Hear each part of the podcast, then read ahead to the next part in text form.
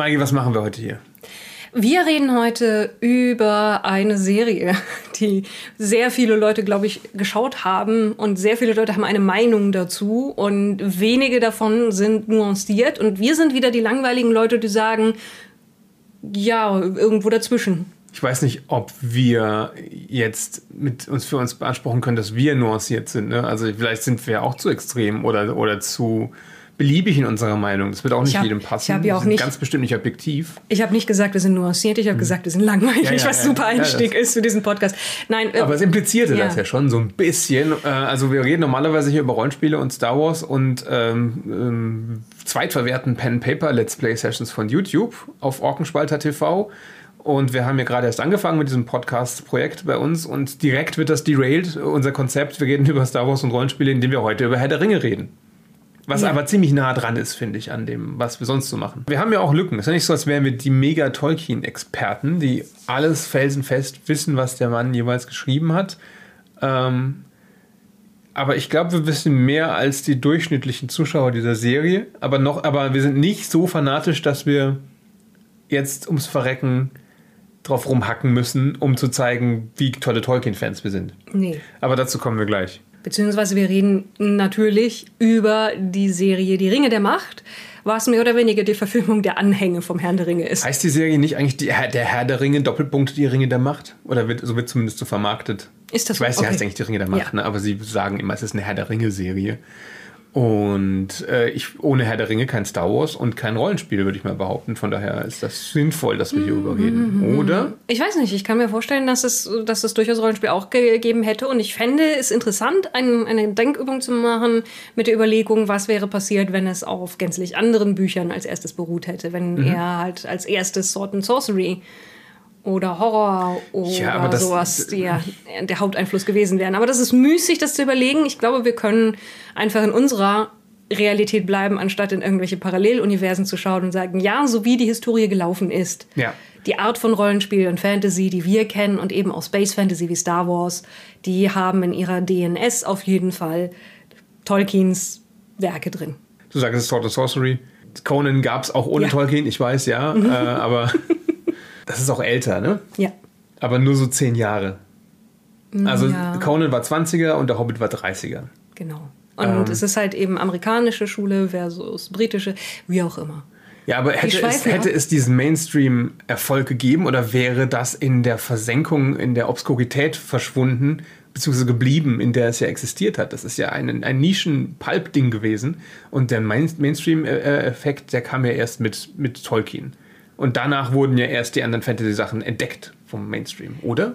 Gut, also die Sache ist, dass ja fantastische Literatur und auch sozusagen die ersten Dinge, die in Richtung Fantasy gehen, ja schon existiert haben. Es ist ja nicht, als hätte Tolkien einfach aus dem Nichts heraus alles neu irgendwie entsponnen. Aber das, das ist etwas, was wir heute gar nicht diskutieren du, hättest, wollen. du hast völlig recht, es hätte sicher andere Quellen gegeben und unser, unser Hund widerspricht mir auch im Hintergrund, denn unser Hund hat immer recht und ich habe wieder Ja. mal Unrecht. Äh, und Das ich wollte ich gar nicht sagen. Ich bin, bin immer nur.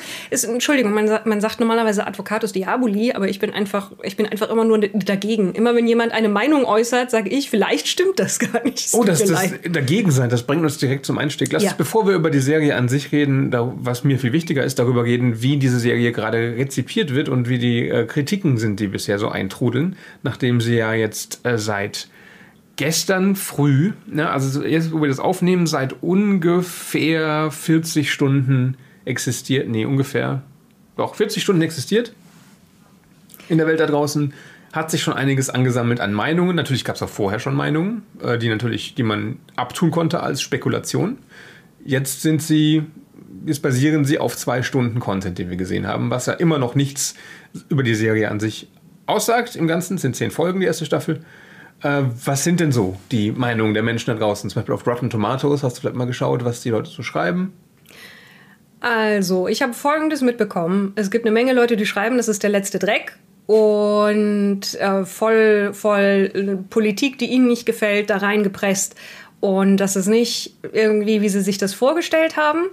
Und dann gibt es einen Haufen Leute, die sagen, die Leute aus der ersteren Gruppe sind furchtbare Menschen, die sich im Grund und Boden schämen sollen dafür. Mhm. Und dann geht, gibt es noch Leute, die sagen, ich finde es super toll und habe keinerlei Kritik daran und alles ist großartig. Mhm. Dann gibt es Leute, die machen Memes draus und machen sich drüber lustig. Und dann gibt es halt wirklich die sehr unangenehmen Leute, die einem erklären, warum es, äh, keine Ahnung, total scheiße ist, dass Galadriel gut mit dem Schwert umgehen kann, weil Frauen können das generell nicht. Ah, also nicht mit der Begründung, sie hat doch in den Büchern nie gekämpft, sondern sie ist eine Frau, sie kann eigentlich gar, sie ist viel zu schwach, um ein Schwert zu heben. Ja, also mhm. beides. Ich meine, es gibt dann auch Leute, die sagen, in den Büchern hat sie nie gekämpft. Wobei ich finde, dass sehr lose gelassen wird. Äh, sagen wir erstmal, was sind denn überhaupt in den Büchern? Also was haben ja. wir überhaupt für Quellen ich, und was dürfen die wiederum verwenden? Bevor wir dahin gehen, können wir noch kurz darüber reden, was noch so im Netz gesagt ah. wurde, weil ich wollte auch noch was beisteuern, wenn das was, okay ist. Du hast auf Twitter unterwegs, bist du unterwegs ja. gewesen, vor allem wie ich höre aus dem, was du so wiedergibst. Ja, ich fürchte, ja. Äh, ich war auf äh, den Filmseiten auf Rotten Tomatoes und sowas und da ist es momentan so, äh, Stand 3.9. um 22 Uhr ungefähr, dass es noch nicht viele Kritikerrezensionen gibt, noch mhm. nicht genug, damit sie es verarbeiten können. Äh, aber es ist so bei 84 Prozent der Schnitt. Rotten Tomatoes ist ja wie Metakritik so ein sehr seltsames System, wo jede gute Kritik äh, als, als Punkt gewertet wird ne? und, und jede schlechte als Minuspunkt. Das heißt, wenn jemand eigentlich sagt, ich fand die Serie eigentlich doof, aber unterm Schnitt war sie gerade noch so okay, dann gilt das als eine gute GC und sie bekommt dafür einen Prozentpunkt. Äh, und wenn äh, das 100 Leute machen, dann kann es eine mittelmäßige Serie sein, also die gerade so okay ist und sie würde trotzdem 100% bekommen, wenn niemand widersprechen würde. Ja. Das ist in dem Fall wahrscheinlich nicht so. Wir haben 84 Prozent ungefähr zu dem Zeitpunkt, wo wir sie mhm. aufnehmen. Und von den äh, Zuschauerkritiken mhm. sind wir bei 37 Prozent. Aber ich habe das ein bisschen verfolgt. Wir waren heute Morgen bei 24 Prozent und äh, vor einer Stunde bei 36 Prozent. Das heißt, die Trolle werden so langsam rausgewaschen. Was ich nämlich glaube, was hier passiert ist, dass es ähm, einen organisierten Hassmob gegen diese Serie gibt die, sobald es möglich war, eine Kritik abzugeben, sie genau. abgegeben haben, ohne es geschaut zu haben, quasi. Und jetzt kommen all die Leute, die es tatsächlich gesehen haben. Natürlich gibt es auch genauso, das sind ja tausende und abertausende Reviews auf Rotten Tomatoes, mhm. die sich da versammeln. Da kommen alle paar Minuten ähm, ein Schwung mehr dazu. Äh, natürlich gibt es da auch Leute, die wahrscheinlich gekauft wurden, um das Gegenteil zu machen. Also die sagen, beste Serie der Welt und genau was Tolkien sich gewünscht hätte, ist auch Quatsch. Aber das ist so ein kleiner fünf Sterne gegen einen halben Stern Krieg gerade auf dieser Seite. Ähm, momentan sind noch die Leute in der Überzahl, die diese Serie hassen. Und die hassen sie halt wirklich, aber die hätten sie auch gehasst, wenn sie sie nie gesehen hätten. Die hassen das Konzept dieser Serie und ein Teil von mir versteht das. Okay, okay. Warum, warum also, verstehst du, dass Leute die reine Existenz eines Unterhaltungsmediums hassen? Also ich verstehe, dass sie Amazon hassen. Ich verstehe, dass sie Jeff Bezos hassen, weil Amazon ist ein Drecksladen und Jeff Bezos ist ein furchtbarer Mensch. Okay, hat Jeff Bezos diese Serie persönlich gestaltet? Ich nehme nicht an, ja, aber okay. es war wohl seine Idee oder er hat es zumindest bewilligt und er hat unglaublich viel Geld in die Hand genommen und manche sagen, äh, Respekt an Jeff Bezos, dass er eine halbe Milliarde Dollar in die Hand nimmt, nur um Tolkien zu beleidigen. Oh. Was, was viele so schreiben ist, der Professor würde es oft falsch geschrieben übrigens. Ne? Tolkien wird von den Leuten manchmal falsch geschrieben, die ihn verteidigen, Tolkien und so. Äh, würde, würde im Grabe rotieren äh, und das widerspricht allem, was gesetzt wurde und das ist, das ist eine Frechheit und eine Perversion und das hat nichts damit zu tun und äh, es sieht auch noch scheiße aus und die Schauspieler sind auch Mist und die Musik ist nicht gut und es ist langweilig und alles daran ist schlecht und die Kostüme sehen furchtbar aus und äh, was für ein Verbrechen an der Menschlichkeit. Und natürlich verstehe ich die Motivation äh, dahinter, Amazon einfach mal eins von Latz zu knallen, weil diese Serie im Endeffekt natürlich ein Cash Grab ist. Ne? Natürlich ist da nicht unbedingt jetzt von Jeff Bezos Herzblut und Fandom dahinter. Er hat sich einfach nur überlegt, welche IP kann ich mir leisten, wie viel Geld kann ich da reinbuttern und äh, wird das im Endeffekt mehr Leute dazu bringen, ein Abo bei mir abzuschließen. Ich will eben ja. noch eine Verbesserung nachschieben. Es werden acht Folgen nur sein. Das heißt, wir haben schon ein Viertel der ersten Staffel gesehen. Oh, okay, Entschuldigung. Ähm, ich hatte zehn gesagt eben, ne? Mhm. Ich entschuldige mich dafür und schäme mich.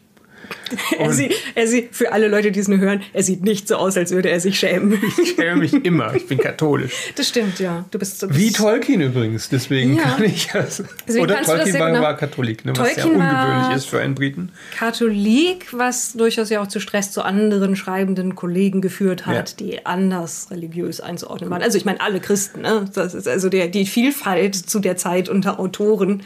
Und ich benutze hier absichtlich nur die männliche Form. Ja. War ja nur, welche unterschiedliche Sekte des Christentums hängen wir an. So oder so. Ja, also ich kann das verstehen, ein Teil von mir, entschuldige. Mhm. Ähm, weil Amazon der Teufel ist, klar. Und man natürlich nicht will, Das ist sehr gemein gegenüber dem Teufel. man natürlich nicht will, dass der Teufel herkommt und einem etwas, das man liebt, wegnimmt und umschreibt und es dem Mainstream präsentiert und dann sagt, guck mal, so ist es richtig und nicht so, wie das die Fans sich die letzten 50 Jahre, 70 Jahre gedacht haben. Und das gehört jetzt mir. Weil das ist es ja immer, wenn du eine Adaption machst. Hatten wir bei Superman und sowas ja auch. Der Mainstream akzeptiert die Version aus dem Kino oder aus dem Streaming und die Vorlagenversion wird untergebuttert. Hat beim Herrn der Ringe nicht ganz geklappt, würde ich sagen. Also die Stimmen sind immer laut geblieben, die gesagt haben, in den Büchern war das aber so und so. Weil der Herr der Ringe auch eins der am meistverkauftesten Ja. Bücher ist, das auch tatsächlich nicht dann alle Leute wieder zurück verschenkt haben, so wie gewisse Bestseller der Moderne. Der Medikus und so. also nein, nein, es gibt diese, Fifty großartigen und so. diese großartigen Collagenbilder, wo irgendwie die armen Büchereien, die alle die ungewünschten Ausgaben von Fifty Shades geschenkt bekommen haben, daraus Regale gebaut haben und Shit. kleine Festungen und so. Nein. Ja. Also Äh, ja, es ist, es ist eins der erfolgreichsten Bücher des letzten und dieses Jahrhunderts. Sehr viele Leute haben es gelesen oder sehr viele Leute haben zumindest durch verschiedenste Varianten der Popkultur immens viel davon absorbiert. Und es war ja auch so, sobald die Verfilmungen kamen, kamen ja auch genügend Leute, Ja, ja. die sagten, nein, das ist ursprünglich anders. Die Sache ist, dass wir jetzt Material in dieser Serie präsentiert bekommen, das weniger Leute tatsächlich gut kennen. Das liegt aber auch daran, dass das alles Fanfiction ist, Maike. Dazu müssen wir Ja. auch gleich nochmal kommen. Das basiert ja auf ein paar Seiten. Sie haben ja nur die Rechte an dem Herr der Ringe und dem Hobbit und den Anhängen. Sie haben nicht die Rechte an all diesem Material, das äh, Tolkien nie fertiggestellt hat, aber trotzdem veröffentlicht wurde. Silmarillion, Nach Nachricht aus Mittelerde und all die Varianten davon. Das sind ja immer nur die gleichen äh, Variationen des, der, des gleichen, der gleichen Legende in, in verschiedenen Büchern, was ja auch schon ein bisschen Geldmache ist, ehrlich gesagt, von Christopher Tolkien. Das, oh, ich habe hier noch eine Version gefunden, in der ein Komma anders gesetzt ist. Also veröffentlichen wir doch nochmal. Ich übertreibe jetzt natürlich maßlos, entschuldigt. Auch Aber die, die, diese, diese Nachfahren eines reichen, privilegierten weißen Mannes, die ohnehin, glaube ich, schon ausgedient hätten wollen, Geld verdienen, Nico. ja, natürlich. Ja. Wer bin ich, Ihnen das zu verübeln? Ja.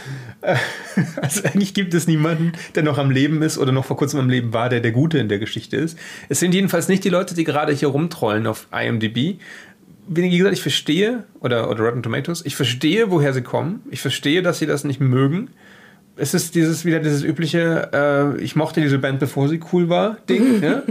Und sie mochten diese Band halt sehr. Und jetzt ist sie halt sehr, sehr, sehr ähm, aufgekauft worden von dem Megakonzern. Und der stellt diese Band natürlich auf die Bühne und zieht die andere Klamotten an und zwingt sie vielleicht in einer anderen Melodie zu singen als sonst. Und ähm, ja, es sind Dinge geändert worden und ich bin selber jemand, der da sitzt und sich die ersten fünf Minuten anschaut von dieser Serie und sagt, falsch, falsch, nein, diese Karte ist falsch, nein, das müsste anders aussehen. Diese Person, die hatte nur nicht nur einen Bruder, Übrigens- dazu kommen wir gleich. Übr übrigens ist es wirklich tatsächlich so. Ich, Ja. ich, ich, ich berichte hier quasi semi-live vom Sofa mit Nico diese Serie zu schauen. Und wo wir die ganze Zeit auch dann über Genealogie gerätselt haben. Warum verhält sie sich jemandem so gegenüber, der ihr Neffe Ja, ist? äh, Solche Sachen. Großcousin. Aber dazu kommen, dazu kommen wir noch. Ähm, mein Problem mit der Sache ist nicht, dass die Leute Amazon sabotieren, boykottieren wollen damit. Sie gucken es ja trotzdem. Ne? Also sie haben es ja, offensichtlich haben es ein paar von denen gesehen, die es jetzt schlecht reden. Nicht alle, würde ich mal sagen. Mein Problem ist, dass es halt maßlos ist. Es ist so extrem, dieser ganze Hass. Und der richtet sich ja nicht nur gegen Jeff Bezos, das wäre ja okay. Ja? Also ich habe kein Mitleid mit dem Mann. Aber er richtet sich ja auch gegen die Schauspieler, gegen die Autoren, gegen die Leute, die die Musik gemacht haben, die Kostüme, die Kameraleute. Die sagen ja, die Schauspieler sind schlecht, die Dialoge sind schlecht, die Kameraführung ist schlecht, es ist alles Dreck, nichts in dieser Serie ist gut. Und ich stelle mir halt vor, wie jemand sich fühlt, der jetzt Jahre seines Lebens sein Herzblut da reingegossen hat in diese Serie oder sich dachte, wow, ich habe diese Rolle als Galadriel bekommen, ich habe jetzt den großen Durchbruch vor mir und die Fans werden mir zu Füßen liegen oder ich werde auf Conventions gehen und Autogramme geben und das wird voll toll. Und das ist das Erste, was du mitkriegst als Reaktion. Dieser ganze ekelhafte Hass. Eigentlich hätte man aber damit äh, doch, ich meine, das ist genauso wie Leute, die, die, mit, die in Star Wars mitgespielt haben. Eigentlich weiß man ja inzwischen, wie sowas ja, klar, funktioniert. Das, ist, das macht es das ja nicht besser. Nein, nein, das ist, das ist, ich glaube, niemand hat sich große Illusionen darum gemacht, dass das nicht furchtbar wird. Aber ja, das ist schade, dass man damit sind, rechnen ja. muss. Wahrscheinlich sind die auch gecoacht worden dafür. Ja. Ne? Also wahrscheinlich gibt es da inzwischen, inzwischen, auch Psychotherapeuten, die vorher schon angesteuert werden. Weil Jack Lloyd und Ahmed Best hatten die ja nicht. Ne? Be nee. Beide Selbstmordversuche unternommen. Also einer zumindest. Jack Lloyd auch? Jack also Lloyd zumindest auch? war Ich weiß, erst Ahmed Best. Ahmed Best auf jeden Fall. Ähm, Jack Lloyd war, glaube ich, nicht ganz so schlimm, hast du recht. Ne? Aber ich finde es bewundernswert, dass Ahmed Best immer noch irgendwie, beziehungsweise wieder mit dabei ist und für sich selber eine, eine Rolle darin gefunden hat und auch immer noch das Als, sozusagen ja. von der Marke mit offenen Armen empfangen wird. Aber so. Da konnte ja auch George Lucas nichts dafür, was ihm passiert Nein. ist. Ne? Also der muss das ja nicht George Lucas übel nehmen. Nein, das kann man, kann man schon den Leuten übel nehmen. Und jetzt muss ich auch wirklich sagen, es ist so unglaublich leicht, etwas Scheiße zu finden. Es ist immer leichter, etwas Scheiße zu finden, als etwas gut zu finden. Ich glaube, da haben wir schon öfters ja. drüber geredet. Es ist vor allen Dingen immer leicht, sich hinzustellen und die kreative Leistung von jemand anders, wie sehr man vielleicht persönlich sie nicht mag oder wie sehr man die Beweggründe dahinter doof findet, niederzumachen. Wir haben ja durchaus auch unsere Pet Peeves. Wir sind zum Beispiel mhm. alles andere als Fans vom Snyderverse. Mit dem habe ich auch kein Mitleid. Also ich weiß, Mit, er hat auch schlimme Zeiten in seinem ja, Leben. Ja, aber, aber wir sitzen nicht da und reden Dreck über die Schauspielenden, wir, über SchauspielerInnen. Wir machen, haben kein Problem mit den Leuten, die daran gearbeitet haben. Und wir rufen auch nicht dazu auf, jetzt irgendwie das alles kacke zu bewerten. Nein, es ist irgendwie... Es ist unglaublich leicht, sich da hochzusteigern und Frust in Form von negativer Energie zu entlassen. Also, um das kurz ähm, vollständig, der Vollständigkeit halber, ne? wir haben auch schon Dinge sch schlecht bewertet bei uns auf dem Kanal. Normalerweise haben wir so die Prämisse, wenn wir was wirklich scheiße finden, dann reden wir lieber nicht drüber, dann empfehlen wir es halt auch nicht, dann geben wir ihnen die Aufmerksamkeit gar nicht. Weil normalerweise kriegen wir Müll ja nicht zugeschickt. Oft besprechen wir Dinge, die wir besprechen wollen. Wenn wir Rezensionen machen, wir besprechen vor allem Rollenspielbücher Comics, dann suchen wir uns die schon kreativ gezielt aus und oft kaufen wir die uns auch. Aber manchmal sind es halt Dinge, die zu wichtig sind für das jeweilige Hobby. Wenn zum Beispiel für DSA ein großes neues Buch rauskommt, das gecrowdfundet wurde und das, über das alle reden, dann schauen wir uns das halt auch an. Und wenn es dann halt Dreck ist, dann müssen wir halt auch sagen, dass es Dreck ist, weil wir das nicht verschweigen können. Oder von jeder ja, beliebigen anderen Reihe. Ja, ist, oder von D&D. Ja, genau. das letzte Beispiel, wo wir was wirklich verrissen haben, war DSA. Ne? Mhm. Ähm, und dafür gibt es aber auch genauso viele Bücher, die wir sehr lieben, was das schwarze Auge angeht. Und ich würde jetzt nie sagen, und daran schuld ist Autor in XY, weil die kann nichts. Ja? Das, wenn, wenn sowas ein schlechtes Produkt ist, dann ist es immer für mich das Versagen des, des Verlags die, egal welcher Verlag, ne? wer auch immer das rausgebracht hat, hat es nicht geschafft, aus den vorhandenen Ressourcen ein gutes Produkt zu machen. Zumindest nicht gut für uns. Uns hat es nicht gefallen, äh, wo das Potenzial aber wahrscheinlich schon irgendwie da gewesen wäre. Äh, und das Potenzial ist hier ja auch da. Ja? Also jetzt reden wir, reden wir doch mal wirklich über die Serie. Okay, also ich kann, ich kann direkt sagen, dass mein Problem es ist, wirklich den Finger drauf zu legen, warum ich sie am Ende langweilig finde. Also, und damit ist das Fazit vorweggenommen? Damit ist das Fazit ein bisschen vorweggenommen. Du findest aber sie nicht furchtbar, entschuldige. Ich das kurz fest? Maggie hasst diese Serie nein, nicht. Nein, nein, sie nein, liebt sie aber auch nicht, Nö. korrekt? Ich okay, bin, bisher. Ich, ich, bin, ich bin ihr erschreckend neutral gegenüber, was mhm. meine Emotionen angeht. Ich war höchstens leicht frustriert, weil wir sie tatsächlich mitten in der Nacht um drei Uhr morgens geschaut haben und wir dann erst festgestellt haben, dass die Folgen jeweils eine Stunde lang sind und ich irgendwann mit schmerzenden Augen da hockte, aber auch nicht aufgeben wollte und es dann durchgezogen haben. Ich habe sie nicht gezwungen. Ne? Ich habe ihr gesagt, du Maike, ich werde um drei Uhr noch wach sein. Ich habe Energy Drink getrunken. Ich gucke mir das jetzt direkt an. Ich will es sofort sehen. Ich habe mich schon drauf gefreut. Äh, du musst nicht dabei sein. Aber ja, sie wollte. Ja, nein, ich habe da mit meiner Decke auf dem Sofa kampiert ja. und, und ha habe mit starren Augen dem Geschehen gefolgt. Und ich muss sagen, es sieht hübsch aus. Das sind schöne Kostüme, das sind schöne Sets. Per se sind die einzelnen Szenen auch echt sind, sind vollkommen in Ordnung geschrieben. Mhm. Und da sind auch eine Menge süße Ideen drin. Ich mag zum Beispiel die Harfoots, obwohl ganz viel, ich weiß, ich weiß, die sind nicht kanonisch, aber. Es steht aber auch nirgendwo drin, dass es sie nicht gibt. sie ne? nicht also, gibt, guck dir genau. mal die Karte von Mittelerde an. Glaubst du, da gibt es nur drei Orte? Ist mal im Ernst. Besteht dieser Content aus drei Städten? Glaubt ihr das wirklich? Wie soll das funktionieren? Da muss doch irgendwas in den Lücken sein, was im Rollenspiel ja auch schon gut beschrieben wurde. Was ist es ja auch nicht aus auch, Tolkien. auch das Rollenspiel sagt über Eriador meistens, hier ist gar Hier ist nicht so nichts. viel los. ja. Ja, es, das ist aber Autorenfaulheit, würde ich sagen. Ne? Also das Ja, Buch, beziehungsweise das ist Buch hat seine Seiten voll. Was willst du noch erzählen? Beziehungsweise nein, das ist auch dieses, man traut sich wenig neu zu machen und in die Lücken zu schreiben. Ja. Und diese Serie macht genau das. Sie schreibt was in die Lücken, beziehungsweise rechtemäßig ist es ja so, dass der Hobbit, der Herr der Ringe und alles, was darin steht, verwendet werden kann. Aber das Silmarillion und alle anderen Schriften, Ist die sind nicht sozusagen rausgegeben, die Rechte. Deswegen ist es manchmal sehr seltsam, was verwendet werden kann und was nicht, weil eben die Sachen, die im Anhang des Herrn der Ringe, wo es diesen einmal diesen, diesen Schweinsgalopp durch die Historie gibt, Ja. Da, weil das verwendet werden kann, aber eben die detaillierteren Sachen und die weiteren Geschichten aus dem Silmarillion und Co. nicht. Und da fallen halt nur ein paar Namen. Ne? Also Ja. viele fallen ja auch im Herr der Ringe selber schon, nicht nur in Anhängen. Beren und Luthien fallen natürlich im Herr der Ringe selbst. Ich denke, Finrod ist, bin mir nicht ganz sicher, Finrod wird wahrscheinlich auch erwähnt werden irgendwann. Ich, der Name fiel, Äh. glaube ich, schon. Nee, nee, er wird in, in Herr der Ringe im Buch ist er, glaube ich, schon drin. Also, Aber ich glaube, Feanor ist nur in den Anhängen drin zum Beispiel. ja. Aber ich, ich habe es schon lange nicht mehr gelesen, ehrlich gesagt, deswegen weiß ich nicht. Ja. Nee, wir sind nun gerade wieder relativ, äh, also frisch im Silmarillion drin wegen des Let's Plays. Also wir, wir spielen ja, wir spielen Stories aus dem Silmarillion als Pen and Paper Let's Plays. Als, so als kleines Aside, falls ihr euch das an, anhören, anschauen wollt. Ich finde die erste Folge beziehungsweise anderthalb Folgen, die wir gemacht haben, schon sehr schön. So, Maggie lobt sich normalerweise nie selbst.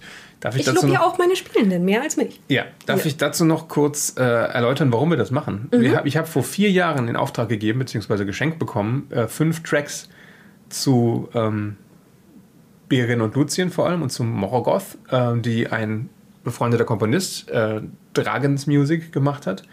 Als, ich ihm, als wir darüber gesprochen haben, was wir gerne machen würden so an Displays und äh, dass wir halt gerne mehr Herr der Ringe-Kram machen würden und da haben wir darüber gesprochen. Ich habe eine Ja. Frage. Warum Ja. sagst du Luthien? Hm? Warum sagst du Luthien? Habe ich das jetzt falsch im Kopf? Statt Luthien? Ja. Ich spreche das schon immer so aus. Ah, du okay. sprichst das richtig aus. Ich, ich mache das immer falsch. Äh, Weißt du, keine nachdem, Sorge. Nee, nachdem nee. ich Barahin, Barahir. Ja, ja, nee, nee. Du machst das richtig. Ich, das, ich spreche das seit irgendwie 25 Ah, Jahren so okay. aus und ist, ich krieg das nicht raus. Also es heißt Luthien. Ich habe ja. ich hab, ich hab inzwischen eine regelrechte Paranoia, was die Namen aus dem Silmarillion Lu angeht. Luthien äh, tun nie viel. Äh, weil die sitzen nur im Wald rum und singen, die tun nicht viel.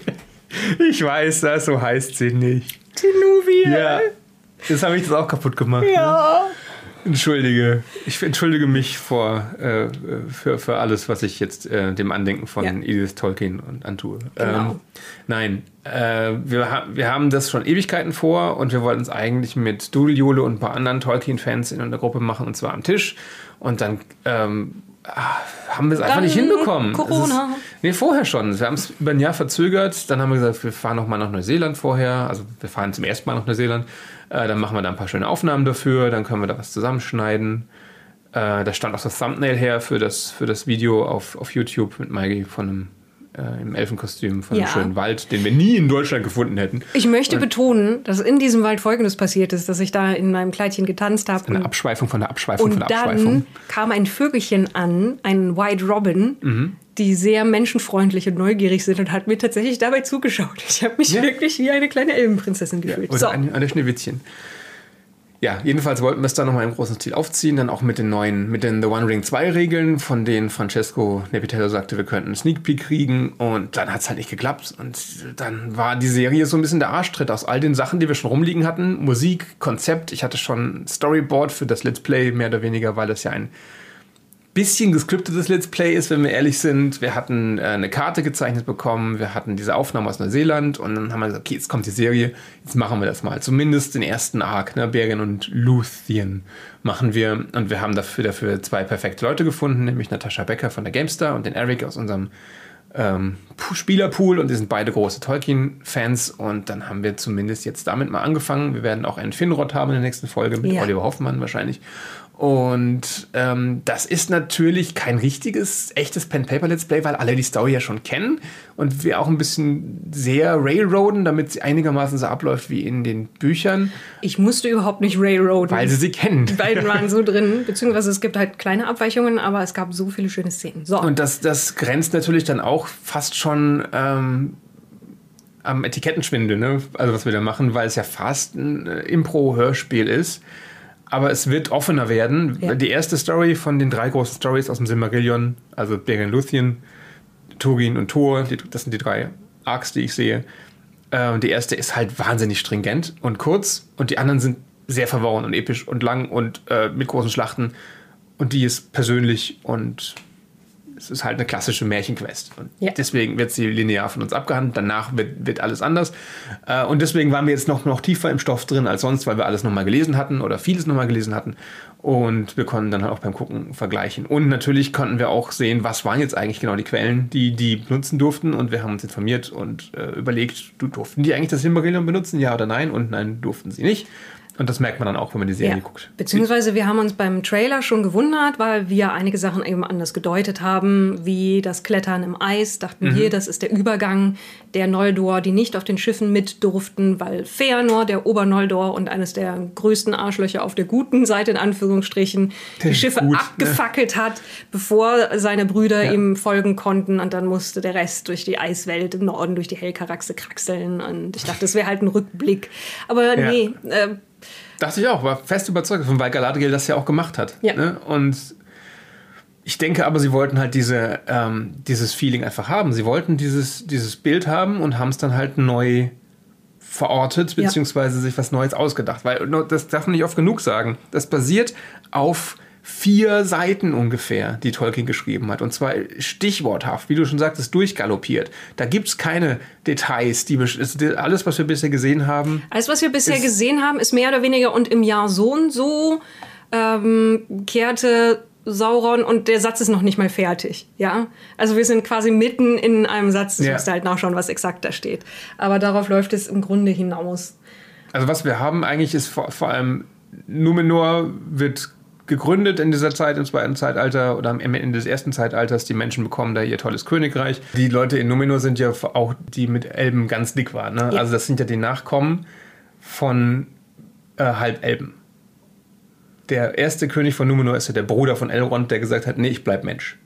Ja. Aber der hat ja auch elbisches Blut. Ne? Und- Deswegen werden die ja auch hunderte von Jahren alt. Und ja, deswegen gibt es Ähm. diesen interessanten Stammbaum, wo auf der einen Seite eine Generation Ja, ja, vergeht, genau. bei Elrond und auf der anderen bla bla bla bla bla bla bla bla bla Sohn des Sohn des Sohn des Sohn des Sohn des. Ja, aber das ist ja alles, ähm, wie, wie Numenor ähm, zustande kam, ist ja auch Silmarillion und wo diese Leute herkommen, das wird ja wahrscheinlich nicht groß angetastet werden in der Serie. Wir spoilern jetzt aber wahrscheinlich ein bisschen die Serie, weil in diesem, also Achtung, ja, es könnte Ja. jetzt sein, dass wir Dinge verraten, die, falls ihr die Bücher nicht kennt oder die, das, den, diese Anhänge nicht kennt, ähm, die für euch dann neu sind. Und zwar, dass Numenor am Ende dieses, äh, dieser Geschichte Nicht mehr da ist. nicht mehr da ist, weil die Leute sich von Sauron haben verführen lassen, ähm, die Valar sozusagen zu unterwerfen, die ja im Westen Also in Valinor leben. Ja. Und das klappt natürlich nicht, die Insel geht unter. Sauron wird kurzzeitig vernichtet, manifestiert sich dann wieder neu in Mittelerde und gleichzeitig wird es jetzt da eben die ganzen ähm, Könige der Völker von Mittelerde und Celebrimbor, um sie mit dem einen Ring unter ihre Kontrolle zu kriegen. Ich nehme an, das wird dann erst in der nächsten Staffel relevant. Äh, und dann sehen wir halt am Ende das, was wir im, im Prolog vom Herr der Ringe erleben, also im Film Herr der Ringe, dass sie sich dann gegen Sauron auflehnen. Und das war's dann auch schon. Ne? Also viel mehr steht in diesen Büchern nicht drin, als das, was ich gerade erzählt habe. Ja. Also es Und- ist im, im Grunde nur eine Erklärung, warum wer wann wo ist und mit wem verwandt Genau. ist. Und die Aufgabe, die die Leute bei Amazon jetzt hatten, war daraus, war fünf Staffeln tatsächlich? Fünf Staffeln? Ich bin mir nicht sicher. Irgendwer schrieb heute fünf Staffeln. Äh, Also eine mehrstaffelige Serie zu machen.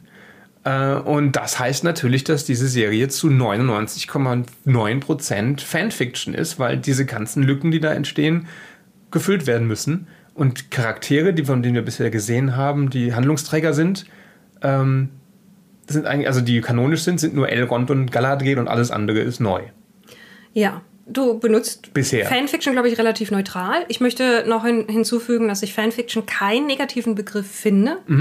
Ich weiß, der ist häufig vorbelastet. Das liegt daran, dass wenn Fanfiction berühmt wird, dann immer nur aus, den, aus schlimmen Gründen heraus, wenn irgendetwas ultra peinliches oder Schlimmes damit passiert ist.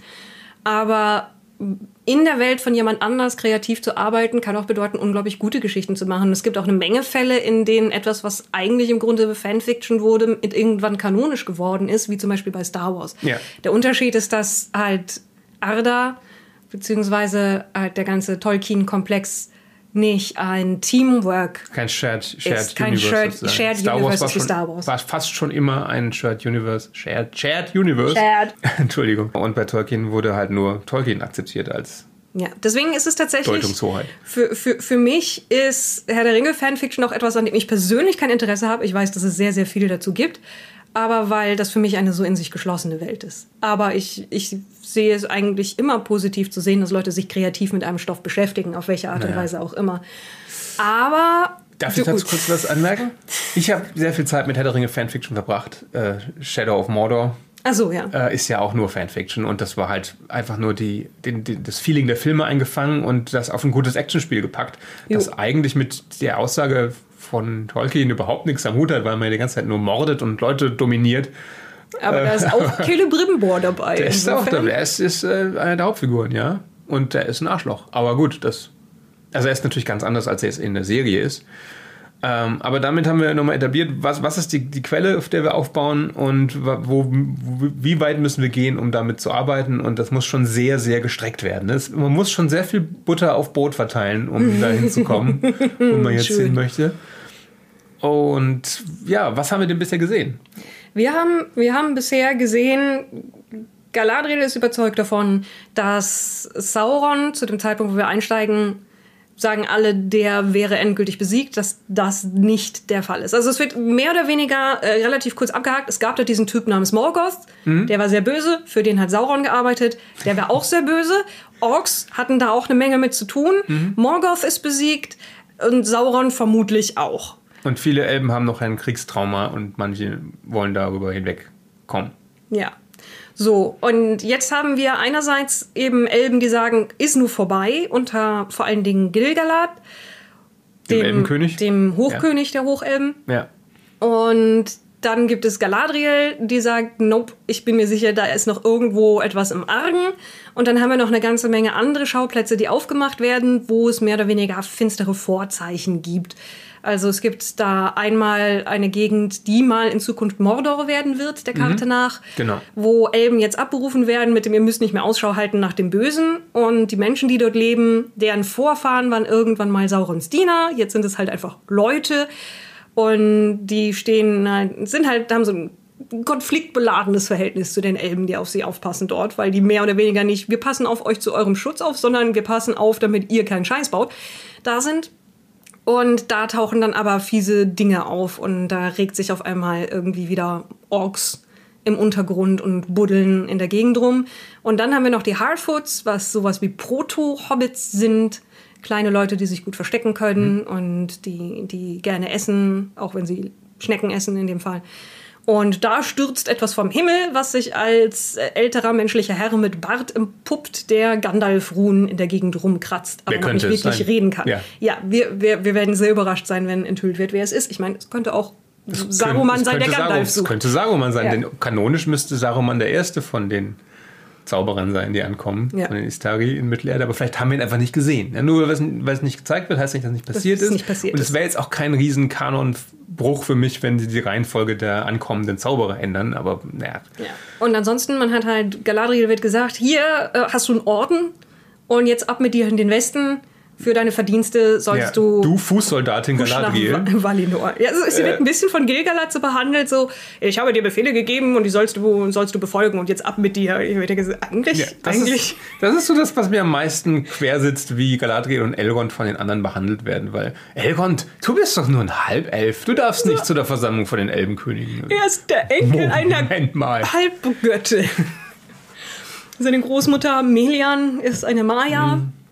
Also und Er ist generell. der Nachkomme von den beiden mächtigsten, äh, oder zwei von den mächtigsten Elbenhäusern eigentlich. Ja. Ne? Also auf der anderen Seite ähm, stammt er von Fingolfin ab Mhm. ähm, und damit dem Königshaus eigentlich. Ne? Ja. Also, ja. So, so oder so. Es ist ein bisschen, also man merkt, dass jemand gesagt hat, okay, wir brauchen für jeden dieser Charaktere Konflikt. Dann Galadriels, Kon Galadriels Konflikt ist, dass sie den Krieg nicht ruhen lassen kann und selber nicht genau weiß, wie sehr das sie definiert und ob sie recht damit hat. Und der Konflikt von, von Elrond ist, dass er nie, nicht richtig dazugehört, aber eigentlich derjenige ist, der am besten sich zwischen den Welten bewegen kann. Genau, das wird gut etabliert, etabliert finde ich, dass Elrond so ein bisschen der Diplomat ist, der mit allen Völkern irgendwie klarkommt. Und äh, deswegen ist es sein Job ja auch dafür zu sorgen, dass, also das scheint sein, seine Mission zu sein in dieser Serie, ähm, zu- Celebrimbor zu helfen, die Ringe zu schmieden, die er schmieden möchte, Mhm. weil er das halt möchte, weil er denkt, er, Celebrimbor möchte seinen Opa überflügeln Ja, und was Besseres bauen als die Silmarillion. Genau, er hat, er hat den Hammer von. Feanor ausgestellt. Ja. Und, und, und sagt, ja, Feanor hat die Silberrill gemacht und selbst Morgoth, der große Feind, konnte sich von ihnen nicht abwenden. Aber danach hat er sie nie wieder angeschaut. Ich so, da dachte ich mir aus, das ist eine interessante Formulierung für, weil er sie auf dem Kopf trug, hat er sie nicht mehr angeschaut. Ich weiß, ich weiß gar nicht, woher das kommt, dass sie sagen, er hat da wochenlang geweint und sowas. Ist das, ist das in den Büchern? Du hast Nicht, es dass ich, Mal. nicht, dass ich das jetzt irgendwie frisch gefunden Aber es hätte. gibt ja verschiedene Varianten, also Ja. keine Ahnung.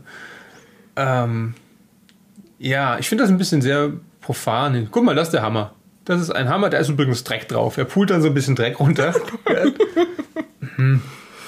Ich dachte, dieser Hammer wäre selber aus reinem Licht oder sowas. Ich könnte mich, also, ich meine, wir haben, wie willst du es darstellen, ne? Ja, ich meine- Wir zeigen im Intro von unserem Let's Play, zeigen wir auch jemand, der, der mit dem Hammer auf irgendwas rumhämmert. Äh, Ja, Es ist, es, war, es war ein hübscher Hammer. Aber es ist auch so, hier und damit hat Feanor die Sachen geschmiedet. Und dann so, Feanor hat aber auch einige der schlimmsten Dinge jemals über die Noldor gebracht. Das dürfen sie halt nicht, das dürfen sie nicht Das dürfen sie nicht ne? Das sagen. dürfen sie nicht sagen. Okay. Das ist sie dürfen vieles nicht machen. Das war ja schon der Witz im Hobbit, wo sich Gandalf nicht mehr an den Namen der anderen Magier, äh, Zauberer erinnern konnte, weil sie nicht die Rechte an diesen Namen haben. Das ist Mhm. Ja. fast schon witzig. Und ich meine, also ich, ich glaube, Morgoth hat die Silmaril angeschaut und geweint. Es ist aber trotzdem naheliegend, weil sie ja den Feinden der Elben und des Guten wehtun. Also das war vermutlich eher so, Mhm. Ach als so. würde, er, würde ihm jemand Zwiebeln in Ja, die er Augen wollte sie ja reiben. auch haben. Also er- es ist ja schon so, dass er die für sich beanspruchen Ja, wollte. so, Aber so, gut. so oder so. Also Ähm, es ist, Darf ich nochmal Werbung machen? Ja. Also wer das Silmarillion nicht gelesen hat und es äh, nicht als Hörbuch äh, zum Einschlafen hören möchte, wir, wir arbeiten dran, es aufzuarbeiten. Ich weiß gar nicht, ob das legal ist, was wir da machen, aber wir machen ja ein Mhm. Pen Paper. Wir machen ja ein Pen Paper Let's Play mit einem offiziellen äh, Tolkien Rollenspiel, das eigentlich in einem anderen Zeitalter spielt, aber wir wollen damit halt äh, High Fantasy Geschichten erzählen. Und wir dachten uns, dann erzählen wir doch einfach mal damit die Vorgeschichte. Und ich glaube, das ist eine angenehme Art, wenn man Pen Paper Let's Plays mag, das sich reinzuziehen und somit Bildungslücken zu stopfen. Auch wenn es dann bei uns, weil die Menschen ja immer noch einen freien Willen haben, die da mitspielen, nicht hundertprozentig so sein wird, wie es im Buch steht. Wir haben jetzt schon kleine Änderungen, einfach nur, damit es besser für ein Pen Paper Let's Play funktioniert. Und ich finde, bei bei einer Adaption muss man immer mit sowas rechnen und leben. Jeder Film ist erstmal ein Film und nicht das Buch vorgelesen. Und deswegen stört es mich auch nicht, wenn Sachen wie Tom Bombadil wegfallen im Herr der Ringe. Und es stört mich auch nicht, wenn mehr Action-Szenen im Hobbit sind. Weil man natürlich die Aufgabe ja, hat, das auf ab einem gewissen Punkt schon. Irgendwann wird's dumm. Ja, also der dritte, es geht gar nicht, aber die ersten beiden ertrage ich noch. So, aber jetzt, jetzt versuchen wir wieder zurückzukommen zu, was passiert in den ersten beiden wir haben Folgen. vier Handlungsstränge, hast du schon gesagt. Genau, ne? ja. Also, Also, wir, haben, wir haben Galadriel, ähm, wir haben Elrond, wir haben den, einen Elb, der zurückbleibt und seine menschliche Geliebte ganz im Südosten, im zukünftigen Mhm. Mordor, wo, wo sich was regt. Und wir haben die Harfoots, die, die wahrscheinlich, Hobbits. sehr wahrscheinlich Gandalf gefunden haben. die wahrscheinlich Gandalf gefunden haben oder jemand, der etwas sehr ähnliches Ja. ist wie Gandalf. Und dann, was passiert im Grunde ist, also eigentlich tut sich nur in Galadriels Quest so viel, so wirklich was, weil die wird halt nach Valinor geschickt, nachdem sie bei dem Hochkönig irgendwie eigentlich nach, um eine Audienz gesucht hat, aber mehr oder weniger abgebürstet wird mit Bye-bye. Geh nach Westen und dann auch mit anderen an Bord eines Schiffes ist und die in Richtung Licht fahren und wenn die alle sich in Wohlgefühl auflösen, springt sie über Bord, was eine bemerkenswert schlechte Idee ist angesichts der Tatsache, wie weit draußen auf dem Meer sie zu dem Zeitpunkt ist. Und wird dann von Leuten aus dem Meer gefischt, die dort ja, selbst schiffbrüchig sind. Die selbst ja. schiffbrüchig sind und die eben aus den Südlanden kommen, also dem zukünftigen Mordor. Und sagen, da passieren ja, aus, schlimme aus, Dinge. Aus Umbar kommen sie eigentlich. Aus Umbar? Ich, ja. Hm, okay. Also noch weiter im Süden. Noch weiter im Süden, ja. ja. Also ich weiß, oder sie sagen, sie hatten Stress mit Leuten aus Umbar, irgendwie sowas, aber die Gegend. Ja, und ähm, wir, das wird darauf hinauslaufen, vermuten wir, dass sie dann in der nächsten Folge Numenor, entdeck Numenor entdecken und dann wird Galadriel dort zufällig Sauron treffen, den sie ja jagt. Ja. Welch Glück. Also Vermutung, ja, kann auch anders sein. Im Chat schreibt Perfex McCloud und das ähm, können wir kurz mal mit einbauen. Also wir nehmen das ja auch, während wir einen äh, Livestream machen dass äh, Sauron hier noch nicht in, in, Numenor sein kann, weil er ja vorher noch Schlachten zu schlagen hat in Mittelerde. Aber es ist ja auch nur eine Spekulation, was wir glauben, was in der Serie passiert. Ja, es, ich finde es auch gar nicht so einfach zu sagen, sozusagen, welches Jahr wir haben. Oder gab es irgendwann eine Ansage, es ist ja wann wir uns befinden? Es, es ist, extra vage Es ist gehalten. absichtlich vage gehalten und zusammengedampft, damit das halt alles zur Lebzeit einer einzelnen Menschen- oder Hobbit-Person ja, passiert. Eigentlich wird Sauron ja tatsächlich in Ketten gelegt nach Numenor geschleppt, nachdem er besiegt worden ist nochmal und arbeitet sich dann durch Einflüsterungen hoch. Genau, ja. Ja, also, also die, ähm, die Leute von Numenor sch, ähm, schleifen ihn dahin, genau, das ist richtig. Also mal schauen, wo genau wir dann jetzt irgendwie rauskommen. Aber eigentlich, so oder so können wir uns, glaube ich, sicher sein, dass Numenor jetzt auftaucht in der nächsten Folge, weil ich wüsste nicht, was es sonst sein soll. Also gehen wir stark davon aus, dass wir das auch. Also wir haben im Trailer auf jeden Fall Numenor gesehen. Das hatte so einen minoischen Vibe, würde ich sagen, was ja. Sinn ergibt, weil Numenor ja auch Atlantis ist. Ja, also ziemlich deutlich angelehnt an gewisse bekannte Mythen der europäischen frühen Vor- und Frühgeschichte. Und ansonsten im Elrond-Plot passiert, dass er mit, dass ihm gesagt wird, du bist nicht eingeladen zu dem Treffen hier, weil du bist kein richtiger Elbenfürst. Daraufhin schreibt er Gilgalad seine Rede. Ähm, und wird von Celebrimbor gefragt, ob er ihm denn aushelfen kann. Er möchte irgendwas Cooles schmieden, aber er weiß nicht, wie er das zustande bringen soll, weil er hat dafür nicht die Arbeitskräfte und die Ressourcen. Daraufhin sagt Elrond, hör mal, da gibt es diese Zwerge. Gehen wir hin nach Casa Doom. Und dann geht er rein und kriegt mehr oder weniger von seinem guten Freund Durin gesagt, du warst 40 Jahre weg du Arsch und hast dich nicht mehr gemeldet. Ich habe inzwischen geheiratet und Kinder und äh, dir ist es nicht mehr aufgefallen. 20 Jahre waren es. 20 Jahre? Ja. Okay. Und ja. Und dann mehr oder weniger versöhnte sich wieder mit Durin Stück für Stück. Das waren tatsächlich mit die Szenen, die ich am, am, am putzigsten fand. Und ansonsten im Osten passiert, da tauchen die ersten, ersten Monster auf.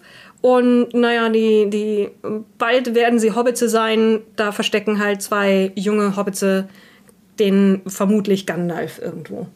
Ja, ich bin noch davon ausgegangen, dass es nicht, dass es, dass es weniger Stoff ist, den wir hier kriegen. Aber wenn es wirklich fünf Staffeln sind, also ich kann das fast nicht glauben, dann wäre es schon sinnvoll, den Untergang von Numenor an den Ende, ans Ende dieser fünf Staffeln zu schieben. Ähm, da wir Sauron ja in den Trailern ja schon geteasert bekommen haben, in menschlicher Gestalt. Nee, das sind alles Leute, die Diener Saurons Diener Saurons, okay. Ähm, siehst du, das, hast, hast du woher die Info? Weil Leute geschaut haben, welche SchauspielerInnen da gezeigt werden. Ja, okay. Und die sind alle nicht als Sauron gelistet, sondern als Priester. Verstehe. Okay. Ich dachte jetzt, es wäre noch verdichteter, als es wahrscheinlich ist im Endeffekt. Ne? Aber du, keine Ahnung. Wir wissen es nicht. Wir, wir spekulieren hier, wie es weitergeht. Das ist natürlich gar, überhaupt nicht sinnvoll. Aber wir versuchen nur herauszufinden, wo das eben hinführt, was wir bisher gesehen haben. Und ob das überhaupt stringent, ja. sinnig nachvollziehbar ist. Weil bisher habe ich das Gefühl, wir haben vier Handlungsstränge von denen die meisten erst sehr spät oder gar nicht zusammenlaufen werden. Ja. Und wo auch tatsächlich in den ersten beiden Folgen bei den meisten noch nicht so viel passiert ist. Darauf wollte ich hinaus. Also dadurch, dass es auf diese vier Stränge aufgeteilt wird und dass jemand gesagt hat, aber wir müssen diese Charaktere auch relativ äh, gründlich kennenlernen und die müssen alle ihren eigenen Konflikt haben und irgendetwas mitbringen, dann das, das kostet halt immens viel Zeit. Und die lässt man sich auch und ich finde teilweise unnötig. Das hätte man, also vieles davon hätte man sehr viel schneller und stringenter erzählen können und klar machen können, was die Situation ist und was das für Charaktere sind. Also, Oh, und übrigens, so von wegen, wir, wir vermuten Dinge, wir, ich vermute auch nur, dass die, die Haar, Haarfüße, die Haarfoots mhm. sozusagen irgendwann westwärts ziehen werden. Die Sache ist, dass eigentlich zu diesem Zeitpunkt Hobbits unbekannt sind, meines Wissens nach, den anderen Spezies in Mittelerde. Deswegen Tja, ist es, Hobbits, es ist unklar. Wo Hobbits herkommen, wird ja eh nirgendwo ja. geschildert. Das ist ja, die sind einfach da. Also im Silmarillion werden sie mit keinem Wort erwähnt, glaube ich. Wie gesagt, schon eine Weile her. Alle anderen Völker bekommen Schöpfungsgeschichten. So Sachen gesagt wie Aule erschuf die Zwerge heimlich, ja. Und äh, der Plan war aber, dass die Elben die erste Spezies in Mittelerde sind. Und dann hat er gesagt bekommen, ey, was hast du denn da gemacht? Und er, äh, ja, Entschuldigung, ich vergrab die nochmal kurz unter der Erde. Und dann macht ihr einen Elbenkram und wenn ihr damit fertig seid, dann hole ich die wieder raus, okay?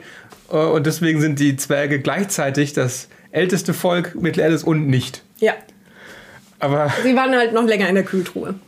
Ich lese mal kurz vor, was, was Foxy im Chat schreibt, ne, damit wir das der Vollständigkeit haben. Also er schreibt, ja, aber wenn es korrekt wäre, wird Sauron nach einem Krieg gegen Lindon, wo die Numenorer helfen, in Ketten nach Numenor gebracht. Wenn Gil-galad also denkt, die Orks werden besiegt, muss das davor sein. Also ich finde, das ist so vage. Ne? Es kann sein, dass das noch kommt, oder es kann auch sein, dass das schon passiert ist. Weil die Reihenfolge der Ereignisse ja halt sowieso schon absichtlich vage gehalten wird, beziehungsweise wenn man es so nimmt, wie es erzählt wird, ist sie anders als in den Büchern. So oder so. Wir, meine Güte, wir können nicht stringent beim Punkt bleiben. Nö, ich wollte eigentlich sagen, Was, was mir gefällt. Also ich mag tatsächlich viel von dem, von dem Production Design. Ich finde auch das Casting größtenteils echt gut geworden. Ich mag Zwergen. Mhm. Die hat eine unglaublich gute Ausstrahlung und diese, diese Frisur, also dass sie ihr, ihr uh, Natural Hair natürliches Haar dann in diese, in diese großen Bausch gelegt haben. Das ist echt cool. Und aber es ist alles. Moment, du bist schon fertig mit den Dingen, die du mochtest? Nein, nein. Das ist doch eine Menge. Ich mag eigentlich das gesamte Casting. Ja, du magst das Design? Ich mag, ich mag das Design. Ich, die Effekte? Magst du die Effekte? Die sind für mich okay. Kameraführung? Hm? Generell Kameraarbeit finde ich zum Beispiel super. Ja, insofern, als dass mir nie irgendwie, also mir ist nie irgendwas Negatives an Kameraführung okay. und Schnitt aufgefallen. Und es gibt zum Beispiel, es gibt ja auch Leute, die sagen, ja, Galadriel, die den, die den Schneetroll so schnell besiegt, das ist vollkommen un unrealistisch. Ich meine, erstens, wir reden äh. hier von Schneetrollen. Und zweitens, das fand ich wirklich sehr schön. Das war, das war tatsächlich schön und elegant inszeniert. Und das war, war, war eine schöne Reihe von Einstellungen sauberer Flow durch diese ganze Szene durch. Ende. Ich finde, sie hätte ihn noch einen Tick schneller besiegen können, wenn man ihr macht. Ja, wenn man, also ich, wenn man so, der sollte ja. eigentlich kein Problem für sie sein. Und das war er ja im Endeffekt auch nicht. Und die ganzen Elben, die da gegen die Wand geschmissen wurden, die ging es danach noch gut. Oder? War da jemand gestorben? Ich glaube nicht, oder? Die waren nur echt fertig. Ja. Also. Ja. Also größtenteils die alle einzelnen Puzzlestücke dieser Serie mag ich. Mhm. Und aber irgendwie setzt es sich für mich nicht zu einem zufriedenstellenden Bild zusammen. Und ich glaube, das liegt daran, dass sehr viele dieser Puzzlestücke alle eher so in vorsichtigen Pastellfarben gemalt sind und es deswegen sehr schwierig ist, irgendwie klare Umrisse zu finden. Was für ein Feeling will diese Serie haben? Was für, was für Aussagen will sie tätigen? Sie ist halt einfach da, aber sie tut nichts mit dem Material, das sie mhm. verfilmt. Ich gebe zu, ich mag das generell nicht, wenn Geschichten so früh so viel zwischen verschiedenen Stories springen, dass es auch vier verschiedene Serien sein könnten, weil das das Tempo aus allem rausnimmt. Mhm. Ähm, vor allem, wenn da wirklich so wenig Zusammenhang ist. Also Elrond und Galadriel Story haben natürlich einen Zusammenhang, aber die anderen sind halt wirklich, ja, detached von dem ganzen Zeug. Ich finde gerade die Menschen in Mordor Story ziemlich zäh, auch wenn die mit die beste Szene hatte, mit dem Kampf gegen diesen einen Ork, wo eben mhm. eine Mutter und ihr, ihr Sohn allein mit Haushaltsgeräten und kaputten äh, Messern gegen einen Ork kämpfen müssen. Das ist eine gute Szene. Ist auch gruselig. Ist auch wirklich gut gemachter Ork. Also das Design gefällt mir mhm. sehr. Aber ansonsten schmachten sich da zwei Leute stundenlang an und versuchen keine Emotionen zu zeigen, weil das so ein Vulkanier-Elb ist, der ähm, ja, der darf ja den anderen eben nicht zeigen, ja, was, ja, was ja. mit dieser Menschenfrau ist halt alles sehr unterkühlt. Und ja. dann ist das an dieser scheußlichen Schlammgegend auch. Und ich will da nicht sein. Ja? Ich, ich will nicht in diesem Dorf sein. Ich will nicht, nichts von deren Beziehung wissen, weil die so unterkühlt ist. Äh, ich finde das auch kurios. Ich glaube, das kommt davon, weil Leute durch die Herr der Ringe-Verfilmung den Eindruck haben, Elf Elben sind alle so weltfern, vollkommen gelassen und, und kühl. Sind sie ja in den Büchern, also in den sind Elben überhaupt nicht gelassen. Eben. Ich meine, Fe Feanor war, als er starb, so wütend, ja. dass er sich in eine Flamme aufgelöst hat und keine Leiche hinterlassen hat. Und ich meine. Seine Söhne sind ähnlich drauf. Ja, ja die sind alle, alle, alle ähm, haben die ein leichtes Impulsivitätsproblem. Mhm. Die sind ziemlich ja, bipolar. Aber das ist in den Filmen auch schon ein bisschen drin. Also Thranduil, der ja, soweit ich weiß, nicht im geringsten mit ihnen verwandt ist, ähm, also so weit entfernt sein kann, wie mhm. er nur sein kann, ähm, ist ja auch ziemlich impulsiv mhm. im Hobbit. Im ja. Buch ist er einfach nur ein Säufer. Ne? Aber es packt, dieser Handlungsstrang packt mich am wenigsten. Äh, der Galadriel-Handlungsstrang schon ein bisschen mehr, aber der ist mir auch zu langsam das mit den Hobbits, ich, ich, bin nicht so der Fan von vielen, also Pseudo-Proto-Hobbits. Ich bin nicht der Fan von Hobbits-Szenen, die in einem Dorf rumlaufen und Brombeeren essen und dann bricht sich einer den Fuß und ist, ist süß, ja, aber deswegen gucke ich es nicht. Ich hätte auch komplett auf Hobbits verzichten können in der Serie.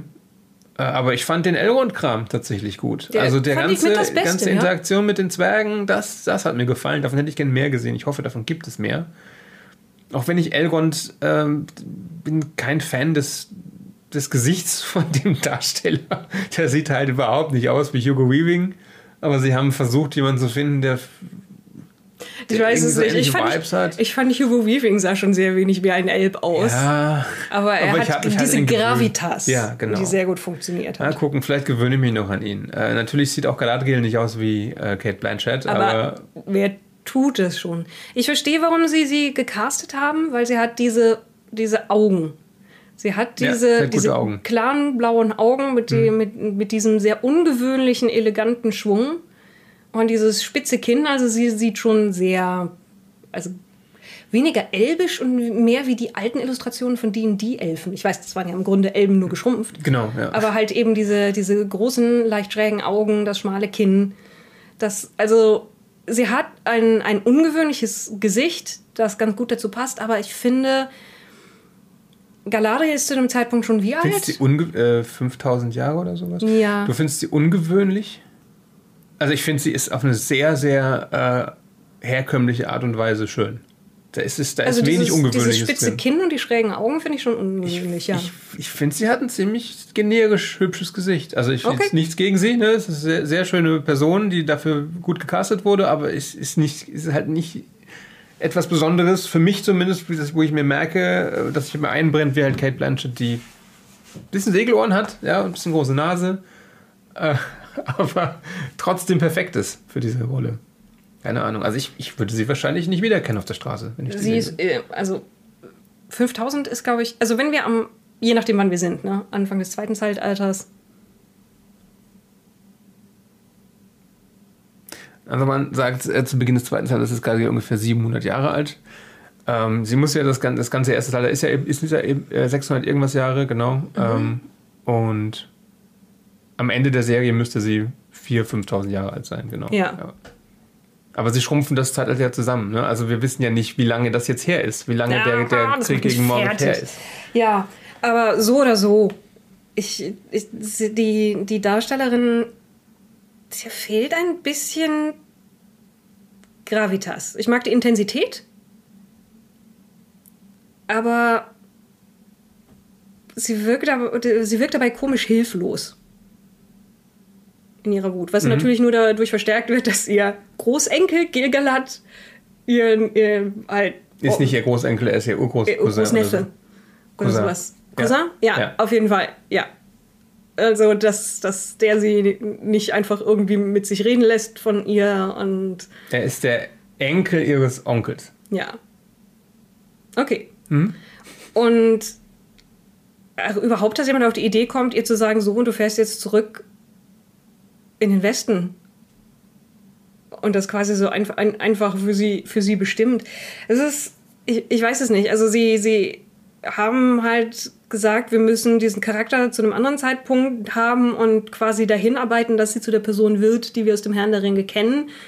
Aber ich habe das Gefühl, sie haben sie dann zu klein gemacht. Ja. In jeglicher Hinsicht. Ich, also vielleicht ist das auch irgendwie, vielleicht tue ich jetzt der Schauspielerin Unrecht, aber ich habe das Gefühl, sie ist auch relativ kurz. Okay. Das ist jetzt kein Problem für mich. Also mir, solange ich die, die nicht kleiner ist als ein Zwerg oder so, stört mich das überhaupt nicht. Vielleicht hätte Aber, ich mir einfach mal gewünscht, dass sie, ein, dass sie einer großen, also einer, einer mhm. hochgewachsenen Frau da die hübsche Elbe geben. Another One im Chat schreibt, also wie gesagt, wir sind hier gleichzeitig im Live-Chat, wenn man das Silmarillion mit einbezieht, würde Galadriel auch eher nicht wieder zurückkommen können. Das ist eigentlich korrekt. Sie ist genauso verflucht ja. Ähm, wie die anderen Noldor, ähm, auch wenn sie es ist nicht ganz so verflucht, ja, weil ihre Familie hat sich nicht beteiligt an diesem Brudermord, äh, aber sie ist trotzdem mit, mitgefangen sozusagen. Ja, ich bin gerade überlegen, also Feanors Brut. ja, sowieso, Die Sache ist ja, ne? genau, Feanor, der Obernoldor, beziehungsweise der Sohn des Königs, äh, der aber den ziemlich in den Schatten gestellt hat, der hat ja den Elben, die Schiffe gebaut haben in Alqualonde, noch im Westen, hm. hat gesagt, gebt mir eure Schiffe. Die haben gesagt, nein. Dauernd hat gesagt, gut, Kopf ab und hat angefangen, unter denen zu wüten. Und dann kamen die restlichen Noldor dazu und wussten nicht, was los ist und haben erstmal in den Kampf eingegriffen, ja, bevor ich, die Situation geklärt war. Genau, aber das ist die Silbe von Fingolfin, ja, mhm. der, der Blutlinie von Gilgalad. Äh, aber die äh, Galadriel ist die Tochter von Finafin und soweit ich weiß, waren die waren da die nicht, nicht dabei und sind dann einfach mitgehangen. Aber der Fluch, der, der über ihnen liegt, es ist ja mehr oder weniger, ah ja genau, als die Noldo gehen, wird ihnen mehr oder weniger gesagt, wenn ihr jetzt geht, dann bleibt ihr aber auch dort, wo ihr hingeht. Ist das der Wortlaut? das, das, das, ist ja. genauso wenig der Wortlaut wie Feanor, Doppelpunkt, Anführungsstriche, Kopf ab. Aber es war ja nicht der einzige Grund, dass sie Morgoth jagen wollten, dass sie zurück nach Mittelerde sind. Sie wurde ja auch vorher schon überlegt, ob sie wieder hingehen, mhm. weil sie Angst geschürt wurde, dass die Menschen ihnen da alles wegnehmen. Und da gab es ja, sie wollte, sie wollte ja mit auf diesen Kreuzzug, ne? Und damit ist sie halt, wie gesagt, mit mitgehangen, mitgefangen. Äh, auch, da muss sie selber nicht irgendwie umgebracht haben. Ja. Ähm, und also es ist, es ist alles sehr, sehr komisch in dem Sinne, als dass sie diesen Charakter genommen haben, die eine der, der spannendsten Figuren ist, die, die mitten in diesem ganzen Machtgehänge und den Machtzusammenhängen und den verschiedenen Schicksalen und Flüchen und dergleichen, die die Noldor betreffen, drin ist, aber sie runtergekürzt haben, aus so, dass es diese Frau, die nicht aufhören kann zu kämpfen, und das finde ich ein bisschen schade. Es war ja tatsächlich auch eine Kritik im Vorfeld, dass Galadriel ja keine Kämpferin ist. Ne? Und das habe ich nie so gesehen. Also wenn sie da mitgegangen ist damals und sich da durchs ewige Eis geprügelt hat und äh, um, um da mitzuhelfen bei diesem Kreuzzug, nenne ich das mal, von Feanor, dann wird sie ja wohl in der Lage gewesen sein, gegen Orks zu kämpfen und bei dieser Belagerung irgendwie irgendwas zu reißen. Auch wenn sie auch damals schon in dem Buch eher als eine Magierin beschrieben wird. Aber das wird, wird ja, äh, ähm, wird ja Finrod auch. Also ja. ihr Bruder ist ja auch, die, die, die sind ja relativ klar charakterisiert, auch mit wenigen Worten. Ne? Feanor ist halt der, der ein ähm, bisschen verschlagen ist, aber auch äh, und eitel, aber sehr kunstfertig. Und ähm, Fingolfin ist der Krieger, das ist der Jock, ne? der, der haut dir halt in die Fresse, wenn du was Falsches sagst. Äh, und, und Finafins Leute, das sind eher die Weisen, das sind eher die Magier. Ne? Also Finrod, der ihr, ihr, großer Bruder, und sie, das sind eher die Leute, die mit Menschen gut auskommen und freundlich sind und auf Magie setzen. Ja. An also, wie gesagt, ich, ich kann verstehen, welcher Gedankengang dazu geführt hat. Und ich möchte auch nur sagen, ich persönlich finde es traurig, dass sie den Charakter so runtergekürzt haben. Und dass sie am Ende halt überall die Komplexität runtergeschliffen haben. Das ist allein schon damit, dass sie schon als Kind als Galadriel angesprochen wird. Dabei ist das ein Name, den sie erst sehr viel später bekommt. Das ist nicht ihr Geburtsname ja, gut, das ist ja und das bei, ist auch nicht ihr bei vielen von, Wenn man den allen 15 Namen gibt, dann ist eben. das halt, Also ich kann verstehen, dass sie die Komplexität überall runterschrauben. Und das, man sieht es eben, dass sie sich dafür entschieden haben. Die Elben haben nur einen Namen, den wir für sie verwenden, und zwar den, den man am ehesten kennt, nämlich den ja. Ehrennamen oder den, den Rufnamen, den sie später bekommen haben. Deswegen auch Gilgalad, ähm, der auch so nicht heißt. Jetzt, ich behaupte nicht, dass ich auswendig wüsste, wie es sonst heißt, aber Nein. ich wüsste, wo ich es finde. nämlich im Handbuch der Weisen von Mittelerde. Und ja, es muss halt verdaulich sein und ich glaube, das ist das, was am Ende für mich, das, das ist, was ich schade finde. Die Serie eckt mit Sachen an, mit denen sie nicht anecken sollte. Und ansonsten ist sie so sanft nur gewürzt und so vorsichtig zusammengesetzt und versucht so viel zu reproduzieren von dem, man, was man aus Herr der Ringe-Verfilmungen kennt, dass es wenig eigene Identität hat. Außer eben die Sachen, worüber sich dann, entschuldige mal, Idioten aufregen Mhm. können, Da nämlich, dass schwarze Leute besetzt werden. Ja, das ist. Da müssen wir nicht drüber reden. Ja, also ich, das, ist, das hätte, hätte weitergehen können. Also sind ja immer noch, die meisten Elben sind ja immer noch blond und blauäugig, die wir am Anfang sehen. Und der, der eine der POCs ist halt ein Fußsoldat, ne? das ist ein Waldläufer. Aber die ganzen Edlen sind alle sehr weiß. Und ja gut, die, die Frau des, des Zwergenprinzen ist auch schwarz. Okay, die ist sehr cool. Oh ja, Aber die hat, die hat eine super Ausstrahlung. Ich finde, die, die, die trägt dieses Ich bin die Matriarchin eines Zwergenreichs Ja. unglaublich gut. man muss tatsächlich sagen, eigentlich sollte sich, also aus heutiger Sicht, ich will jetzt Peter Jackson keinen Vorwurf machen, aber eigentlich, wenn ich Peter Jackson wäre, würde ich mir, mich ein bisschen schämen, dass ich das vor 20 Jahren nicht schon so gemacht habe. Ja. Oder? ja, Aber dann hätte er natürlich damals noch mehr aufs Maul bekommen, als die heute jetzt aufs Maul kriegen. Aber von Leuten, die, von denen man noch gerne aufs Maul kriegt, oder? Also ich lasse mich gern von der AfD ankacken. aber es ist halt auch schon. Es ist halt auch wieder in Neuseeland gedreht. Ja. Was super ist. Es sieht überall super aus. Ja. Also es ist, äh, es ist sehr hübsch, aber dann denkt man sich halt eben auch immer so, wa- warum sind da nicht mehr Ma Maori in der Besetzung, wenn man schon in Neuseeland ist? Das, es es Ja. wäre auch, es wäre auch wieder in den möglich gewesen. Ork-Kostümen. Die sind wieder in Ork-Kostümen. Ja, so also, na gut, eigentlich nicht, weil es ja keine Urukai gibt. Es gibt ja Sind nur ja diese kleine verwachsenen kleinen Orks. Ja. Goblins. Aber da finden sie sicher einen Weg drumherum. Ich glaube nicht, Ja. dass das ein Problem sein wird langfristig. Das ist auch, aber übrigens dieses, es hat zu wenig Ecken und Kanten. Auch das Design, das ist alles hübsch, ja, aber genau das, was man erwartet. Das hat wenig eigen, eigene Identität. Ich bin mir ziemlich sicher, dass das, das sozusagen der Mission Brief war für die Leute, die daran gearbeitet haben. Also null Kritik an, an Kostümdesign, an, an den Leuten, die das gemacht haben und an Production Design. Die haben sicherlich ganz klare Ansagen bekommen, wie das sein soll.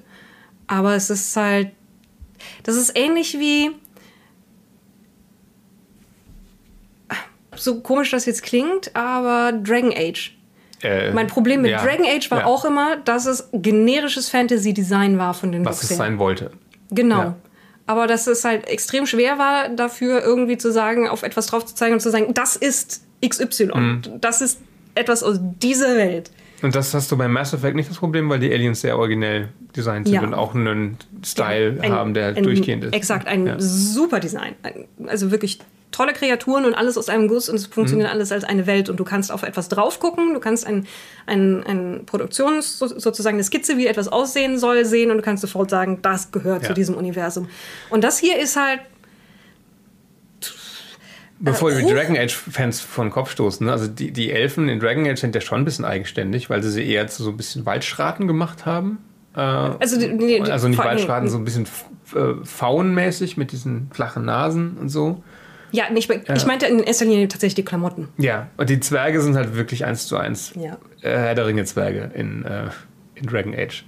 Aber so, die, die haben halt definiert, wie Zwerge auszusehen haben. Also in, bei, bei Weta Workshop haben sie für Jahrzehnte festgesetzt, wie ein Zwerg aussieht und wie sein Design aussieht. Ja, das spricht ja nur dafür, wie gut dieses Design war. Ja, aber jetzt ist Weta nicht mehr beteiligt, ne? Ich glaube nicht, nee. Also wir haben im Abspann geschaut, aber ähm, keine vertrauten Namen Bitte, gesehen. Das heißt natürlich nicht, ja, dass. ja. Also es war Nee. 5 Uhr morgens.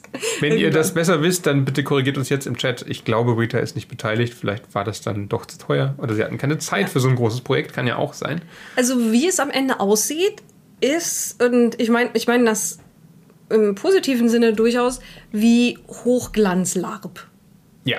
Es In sieht alles sehr hochglanzig aus und ein bisschen steril. Und so, als hätte einfach wie, wie bei ähm, wie beim eigentlichen Herr der Ringe-Film hätte, da hätte jemand noch gefehlt, der mal drüber geht und über alles nochmal einen Eimer äh, Schlamm kippt.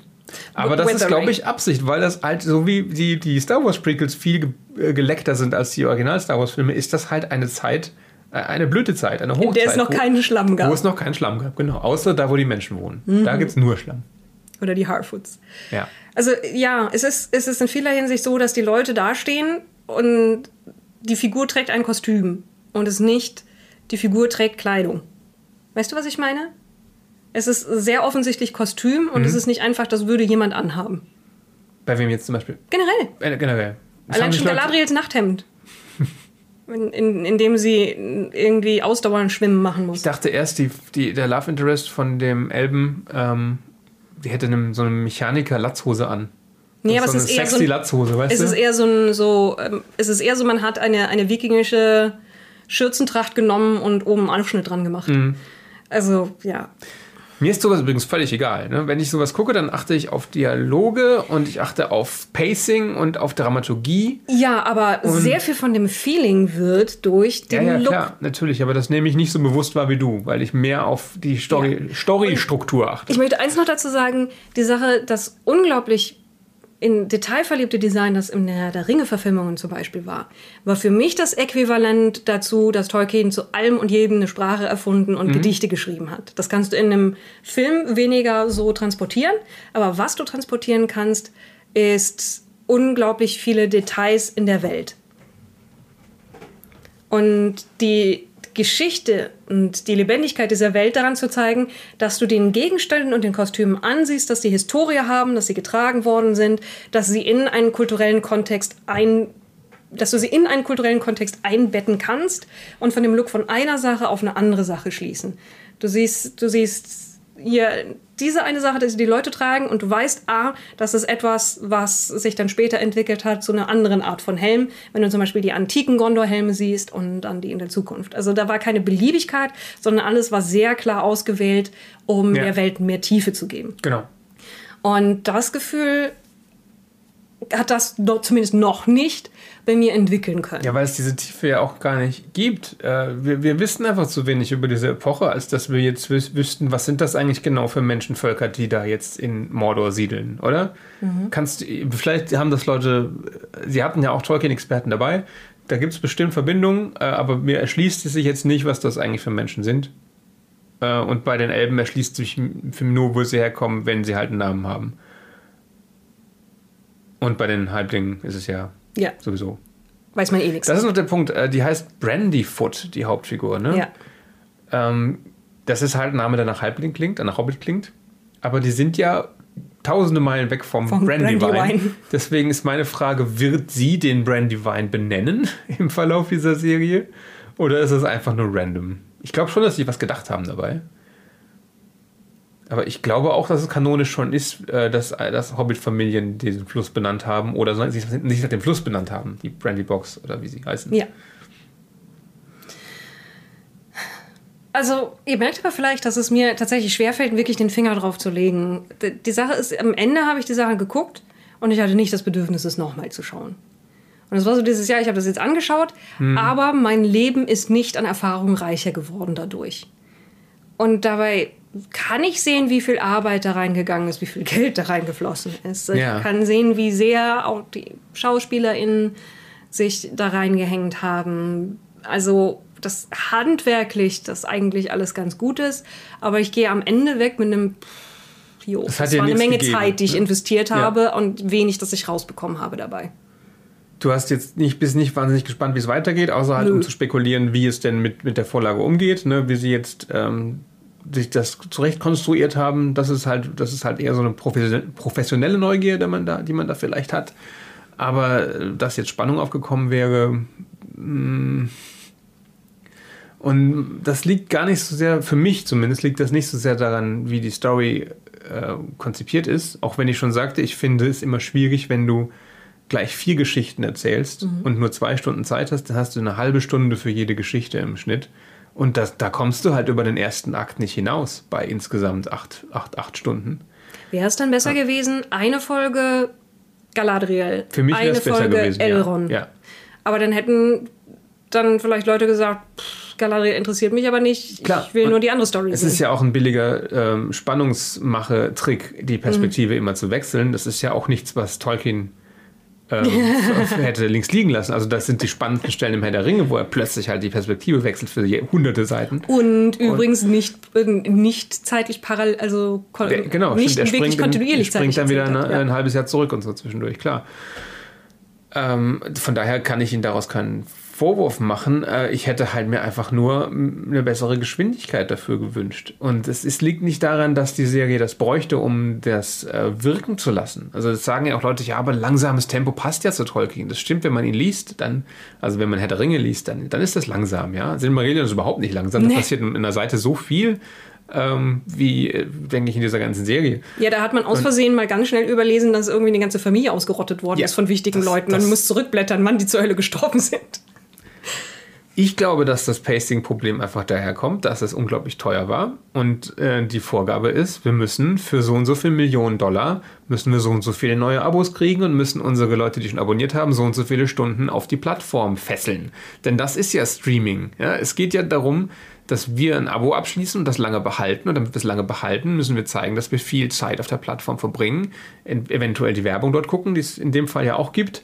Bei Amazon gibt es ja auch noch Werbung. Mhm. Ähm, und Jeff möchte halt pro Million, die er reingebuttert hat, sehen, so und so viele Millionen Leute haben so und so viele Stunden auf meiner Plattform verbracht. Und deswegen ist die Vorgabe für so eine Streaming-Serie und nicht nur die, für fast jede Streaming-Serie, walzt das aus. Macht aus, dem, aus der Lizenz so viel wie ihr könnt, macht, wenn es Erfolg hat, macht ihr 20 Staffeln draus. Hauptsache, die Leute bleiben dabei wie Drogenabhängige. Ja?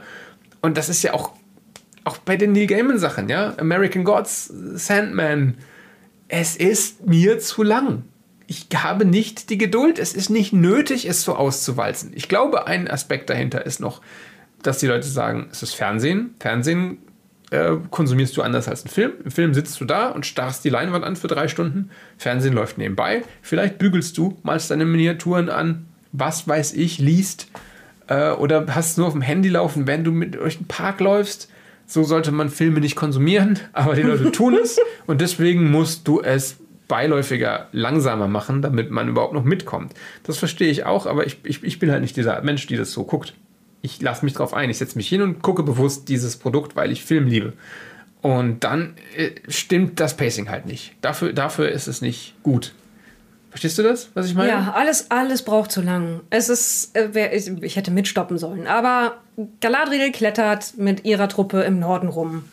Und sie finden eine Festung mit dem Hinweis, mit einer Rune von Sauron. Dann gehen sie weiter, dann finden sie den Eistroll, dann beschließen sie, dass sie doch nicht weiter. Ich weiß nicht, ob ich die Reihenfolge genauso habe. Ja. Aber das hätte man unglaublich viel kürzer machen können. Du hättest anfangen können mit dieser Festung im Norden, Schneesturm, die Tür wird aufgemacht, eine Gruppe Elben kommt rein, schaut sich nervös um, durchsuchen das Ganze. Jemand sagt, An ähm, Anführerin, wir haben hier etwas gefunden. Dann dreht sie sich um, nimmt die Kapuze ab. Enthüllung, ja. es ist Galadriel. Sie geht dahin, sie schaut sich das an, sie sagt, der Feind ist noch hier. Und dann sagen die anderen, aber wir aber sind hier am Rand eine der Welt. am Anfang. Also der Troll muss schon noch kommen. Du brauchst, das ja. ist ja ganz klassisch die Action-Szene. Dann könnte, dann könnte während sie sich da, das da anschauen, sagt jemand, da regt sich was, dann mhm. kommt der Troll, sie erledigt den mehr oder weniger beiläufig ja. und dann sagt sie, wir ziehen jetzt weiter nach Norden und dann sagt der Rest, nein, wir wollen nicht. Ende. Das muss nicht 20 Minuten sein. Kann man so machen, wären drei oder vier Minuten, wäre okay. Wenn es ein J.J. Abrams-Film wäre, dann wäre es eine Minute und sie würden über diese Rune reden und sich zuwerfen, während sie gegen den Troll kämpfen. Ja, nee. Wäre aber auch, auch nicht, wär auch nicht gut, ne? Wie wäre es, wenn wir einfach keine, kein Extrem in die eine oder die andere Richtung machen? Die Sache ist, es gibt ja auch durchaus, durchaus Leute, die es schaffen können, langsam zu erzählen. Und es ist trotzdem spannend. Ja, sie haben jetzt aber nicht David Fincher angeheuert. Ja, oder die Coen Brothers. Ja. Nein, es ist, es ist halt eben, das ist ja wirklich eine große Kunst. Und das funktioniert hier halt nicht. Es ist, okay, das, das ist vielleicht irgendwie das, was ich am Ende sagen könnte. Es ist handwerklich gut gemacht, aber es ist keine Kunst. Nee, es will es aber auch nicht sein. Nee. Es ist ein Popcorn-Produkt, um uns, wie gesagt, äh, an, auf die, aufs Sofa zu ketten. Ja? Also diese Serie ist dazu da, uns zu binden. Im Dunkeln. Auf ewig. Ja. Aber. Also das hat sie bei, das hat sie bei mir ähm, auch gemacht, wie, ist, wir, wie wir da ja, saßen ja. in der Nacht. Und also bei mir war es wirklich die Entscheidung, ich bin eigentlich echt müde. Nie so müde, dass ich jetzt irgendwie wegdriften würde. Ich habe schon alles mitbekommen. Von Meta, diese Serie sind eigentlich, ist eigentlich ja, der ist Ring. Ist der, ist der Ring eigentlich, der dich abhängig macht und äh, dafür sorgt, dass du immer blasser wirst und deine Augen immer größer, das weil du im Dunkeln sitzt und auf diesem Bildschirm starrst. Und deine Haltung wird immer schlechter. Das kann ich auf jeden Fall bestätigen. Und ja. Und Von daher ist das wieder doch Kunst, weil das ist ja, das ist ja eine Meta-Ebene. Ich glaube, das, das, war nicht beabsichtigt. Puh, ich glaube, von Jeff Bezos vielleicht schon. Aber ich, ich glaube, gesagt, Jeff Bezos würde dieser Helm mit dem Zacken oben drauf auch ganz gut stehen. Ja, jeder mit einer Glatze sollte so einen Helm tragen. Aber ich mache dafür niemandem einen Vorwurf, der an diesen Drehbüchern Nein, saß nein, oder nein. da hinter der Kamera stand oder da mitgespielt hat. Man könnte das sehr schnell durch einen, durch einen ähm, rigorosen Schnitt beheben. Es ist aber absichtlich so lahmarschig. Aus den von mir genannten Gründen. Unterstelle ich jetzt einfach mal. Und deswegen ist mein Problem eben ein Problem, das ich mit Amazon und Jeff Bezos habe. Und nicht mit den eigentlichen kreativen Leuten hinter der Serie, die dann natürlich Vorgaben haben. Ich wiederhole mich hier, aber du weißt, auf was ich hinaus will. Ähm, und deswegen ist es unterm Strich für mich keine gute Serie. Bisher nicht. Zwei Folgen, wir können es nicht beurteilen. Aber es ist auf gar keinen Fall so, dass man dafür irgendjemanden persönlich angreifen müsste. Oder Dinge erfinden, wie, wie das hier ist schlecht geschrieben und schlecht gedreht und schlecht geschauspielert, die alle einfach gelogen sind. Ja, beziehungsweise höchstens sehr individueller Geschmack der Person ist. Ja, klar. Ich meine, das ist, ich fand das alles okay geschauspielert. Ja. Es ist mir nichts aufgefallen, wo ich gesagt hätte, das ist jetzt aber, da merkt man aber, dass die Person, und sowas fällt mir auf, ne? Also äh, Dr. Who gucken oder sowas zum Beispiel, da habe ich schon, guck mal, ich glaube, der Schauspieler wollte das gar nicht sagen. Das kommt alles Nicht so wirklich Blöd rüber. rüber. Ja. Äh, und dieses Gefühl hatte ich hier nicht. Ein paar Leute haben gesagt, die Dialoge sind cringe und man merkt, dass sie das nicht sagen wollten und äh, das hat, fühlt sich überhaupt nicht an wie Welche denn? Also eine, Also- Sache, eine Sache fand ich blöd. Ja? Das mit dem Schiff und dem Stein. Da, das, das, war, das war so dieses, ja, der, da ist ihnen keine bessere Fabel eingefallen. Das ist Murks, oder? Ja. Aber das ist ja nur ein minimaler Teil der Dialoge. Das Das- meiste wirkte schon ganz natürlich. ja. Ich glaube, da hat sich jemand in die Ecke geschrieben mit, wir wollen aber dieses Schiff, dieses Schwanenschiff, damit wir den Vorgriff haben auf Galadriel, die später mit diesem Schwanenschiff unterwegs ist in Lothlorien und dann muss man irgendwas mit einem Schiff machen und wenn sie darüber reden, dass ein Schiff nicht sinkt, weil es Wasser verdrängt und dadurch Auftrieb bekommt, ist das zu prosaisch. Ich weiß ja nicht, was das sollte. Warum sind ihre anderen Elfengeschwisterchen eigentlich so scheiße und versenken? Weil sie? Noldor sind. Ja, sind das die schon die Söhne von Feanor, die hier. Soll das impliziert Dann hätte sein? einer rothaarig sein müssen. Ja, blond sind ja nur die Finafin-Kinder. Ja. ne? Ähm, ja, also ich weiß nicht, bei Feanor selber weiß ich es nicht, aber Feanor ist schwarzhaarig. Ma Malvaros, der älteste Sohn Oder von. Feanor, ist Ja? rothaarig. Okay. Ja, also er stellt da ziemlich seltsame Gesetze auf, der Herr Tolkien, und sagt, die Noldor sind meistens dunkelhaarig und dann sind sie es halt Die nicht. meisten dann doch nicht. Also die berühmten. es gibt Ausnahmen. Ja, okay. Ja. Ja, also am, am Ende ist für mich ist es ein bisschen, also folgendes. Ich freue mich, dass es vielen Leuten was gibt. Also es gibt viele, es gibt Leute, die sagen, das war für mich mein Fix sozusagen mit mehr Herr der Ringe-Feeling. Das, ist, das fühlt sich gut an für mich. Das ist wie, wie nach Hause kommen. Ich lasse es im Hintergrund laufen. Und da, das ist, das ist hübsch. Und ich würde gerne auch in so einem, in so einem Häuschen wohnen. Und ich hätte gerne diese Klamotten. Und ja, ich In fühle mich da wohl. Häuschen? So- in dem Häuschen in Mordor? Nein, in, Vorgarten von in Mordor? einem Harfoot-Sumpfhäuschen, das, Okay. das man mit dem Einfalten von mehreren Stecken Ah, verschwinden lassen ja, ja, kann. das war süß. Das ist schon niedlich, ja. Aber es ist, glaube ich, nichts für mich. Jetzt bin ich aber auch ein furchtbarer Snob. Du bist ein Snob? Okay. Ich, ich, mag, Hm. ich mag es, wenn Serien dazu führen, dass ich was empfinde und ich habe nichts empfunden. Ich war all diesem erschreckend neutral gegenüber. Nichts davon hat mich in irgendeine Richtung bewegt. Und dementsprechend ist es auch nichts, was ich jetzt, wenn, wenn es nicht sozusagen Job wäre, darüber zu reden, gezielt weiter aufsuchen würde. Aber es tut mir nicht weh, dass es existiert. Es macht mich auch nicht wütend. Das ist, das kein Problem für mich. Das ist, das ist aufwendig verfilmte Fanfiction vom Anhang der Herrn der Ringe gibt.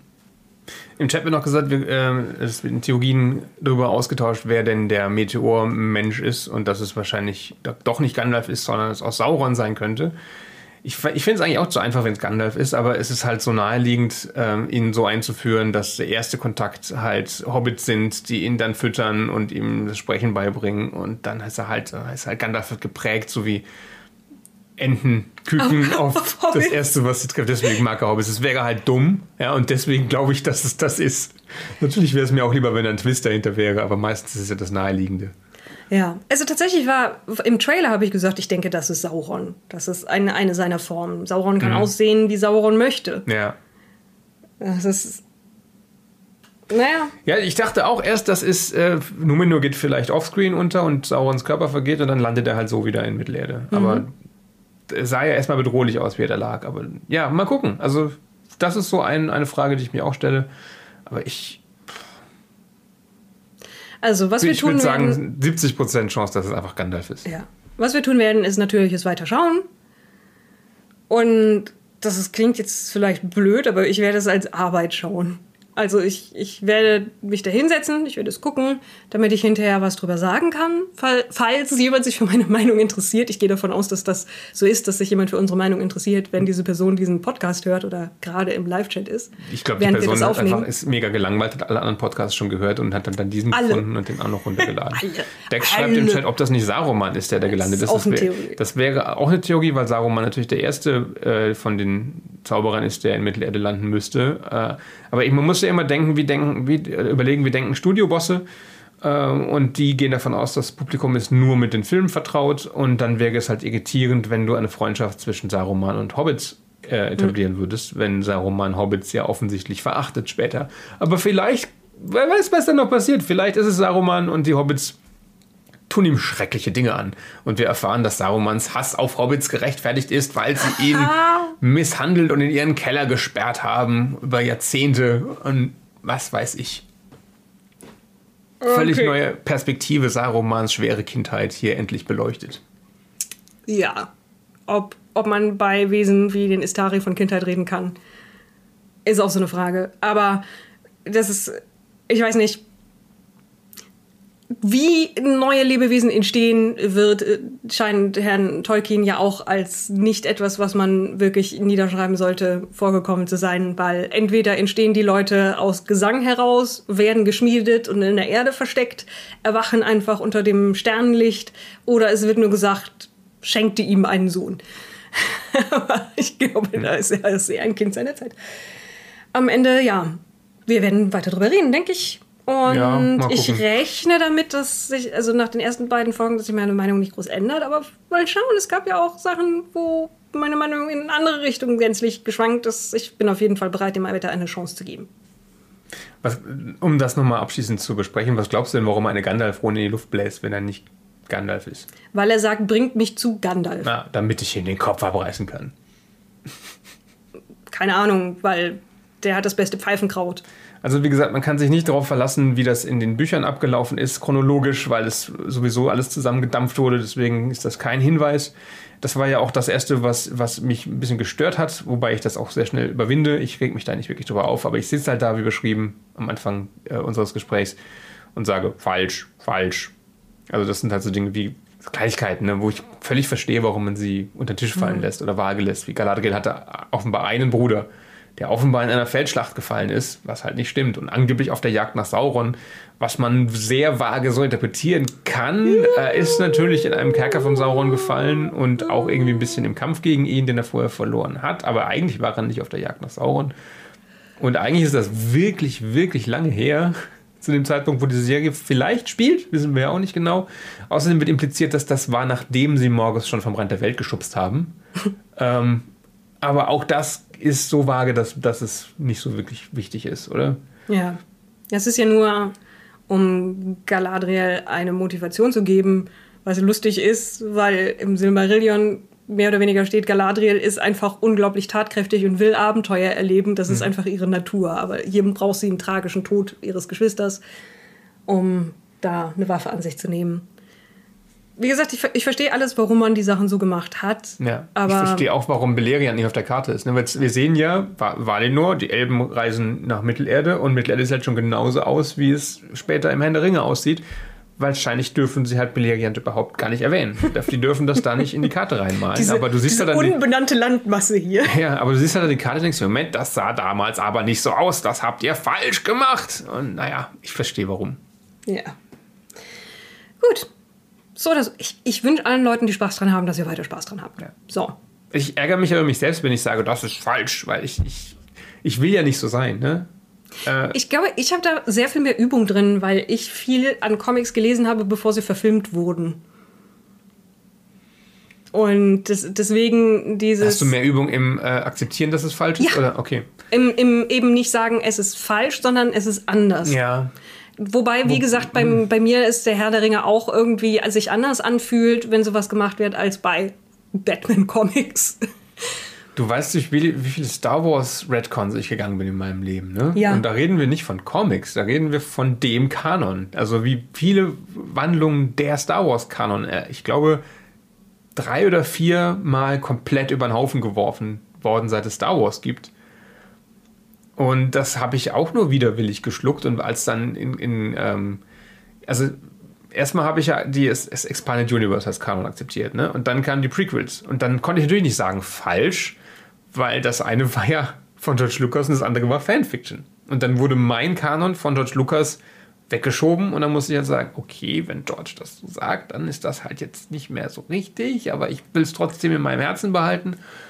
Und dann kam, ähm, dann kamen ja noch mehr Comics, ähm, die dann von Clone Wars wieder überschrieben wurden, ne, wo er viele Dinge, Mandalore und ähm, was war es noch, Korriban neu gedeutet hat. Und da musste man wieder irgendwie seinen, seinen, seinen eigenen Herzkanon irgendwie zur Seite schieben und sagen, okay, das ist also das richtige Ding. Und dann kam der, Dis der Disney, die Disney-Umwälzung, wo dann ja alles weggeschmissen wurde, was nicht äh, als Serie oder Film erschienen ist. Und das war dann auch der Punkt, wo ich sage, jetzt ist zu viel. Ne? Also ich akzeptiere es, wenn George Lucas sagt, dass das ist jetzt aber so an- anders, als ihr es kennt.